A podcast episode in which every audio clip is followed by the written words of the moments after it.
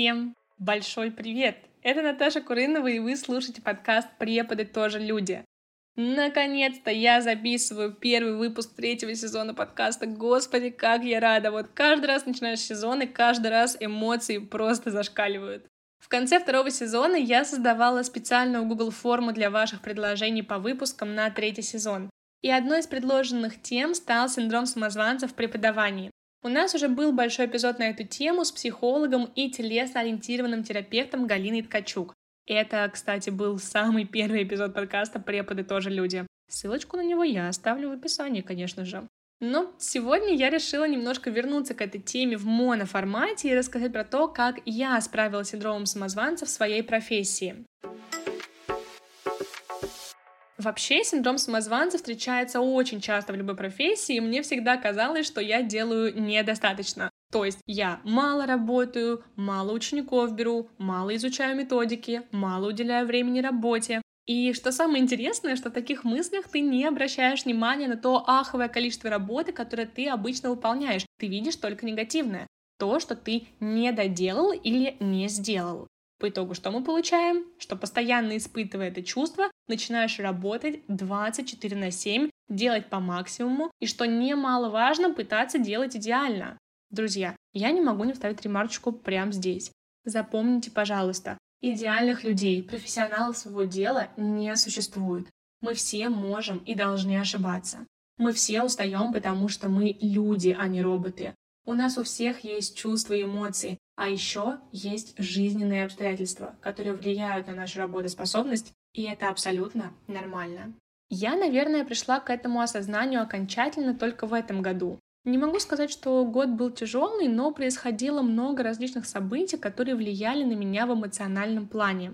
Я продолжала работать с психологом и училась принимать тот факт, что перфекционизм и стремление делать идеально на самом деле делают только хуже. И даже в личных соцсетях, когда чувствовала себя плохо, я убирала рабочую повестку и рассказывала про то эмоциональное состояние, которое я испытываю, и про то, как я с ним справляюсь. В какой-то момент я просто устала пытаться делать идеально и начала прислушиваться к себе. А как я себя чувствую? А я хочу это делать? А зачем я это делаю? Может, мне стоит немного отдохнуть? Я начала принимать тот факт, что да, есть коллеги, которые знают и делают больше, чем я. Да, я не могу успеть везде и где-то могу ошибаться в работе. Мне очень помогает оглядываться на себя в прошлое и вспоминать, какой объем работы мне пришлось выполнить и который я продолжаю выполнять до сих пор, оборачиваться на тот путь, который мне пришлось пройти. И заметьте, я не говорю про то, что нужно бросить все и там пуститься на самотек. Нет, главное развиваться в своем темпе и смотреть только на себя, замечать только свои достижения, а не гнаться за чужими. Я не считаю себя плохим или неграмотным преподавателем или плохим подкастером. И, конечно, большая часть заслуги в борьбе с синдромом самозванца — это работа с психологом, долгая и кропотливая. Я думаю, что без помощи терапевта я, возможно, не пришла бы к этому осознанию, ну, либо пришла бы, но гораздо позже. И, кстати, про психолога. Я думаю, вы знаете, как я часто затрагиваю в своем подкасте тему психологии и заботы о своем ментальном здоровье, ведь это действительно очень важно. И важно вовремя заметить проблему и обратиться за помощью, помочь себе.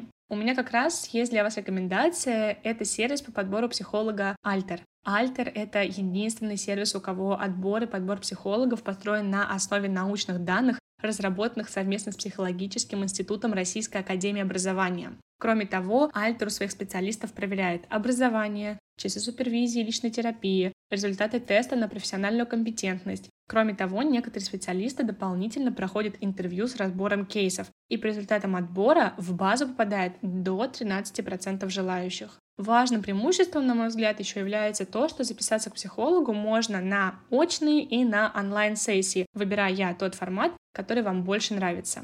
Стоимость сессии в Альтер начинается от 1490 рублей. А по промокоду «Тоже люди» большими буквами на латинице первая сессия для вас будет на 20% дешевле. Обещаю вам, вы из будущего скажете себе огромное спасибо за это решение. Ссылка и мой промокод на первую сессию в Альтер будет в описании к этому эпизоду.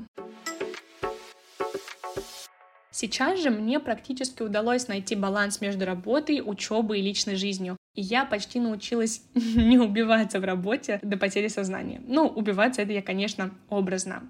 Я очень надеюсь, что кому-то из вас откликнулась затронутая тема про синдром самозванца, и этот выпуск был терапевтичным и полезным для вас. Спасибо большое, что послушали этот выпуск до конца. Не забывайте ставить сердечки и писать комментарии. Это очень важно для поддержания обратной связи. Также в описании к этому эпизоду будут ссылки на соцсети подкаста и на мои личные соцсети, а также на сервис Альтер. Обнимаю вас, берегите себя, заботьтесь о себе. Услышимся в следующем выпуске еще через две недели. Всем пока-пока!